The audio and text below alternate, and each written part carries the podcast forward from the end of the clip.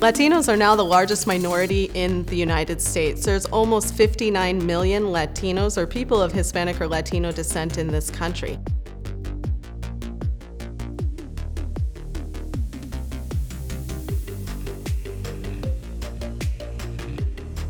This project is really about hearing from the non immigrant community leaders about the value that immigrants bring to rural communities. It's about understanding how we can better integrate and engage immigrant newcomers in community life.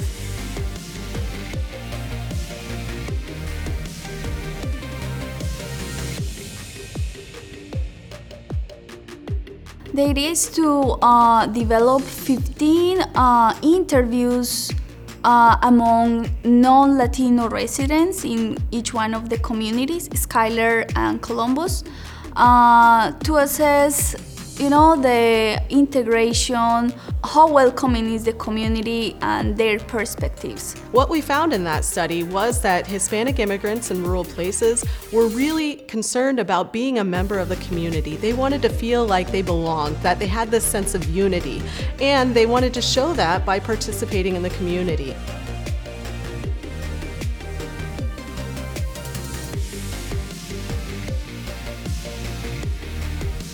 Is not only for the benefit of immigrants, of newcomers, is benefit for both uh, parts of the community.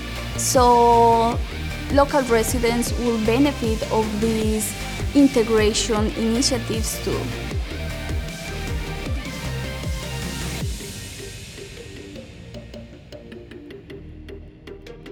I'm excited about this project because I believe in the power of community. I understand and I believe wholeheartedly in the power of bringing people together.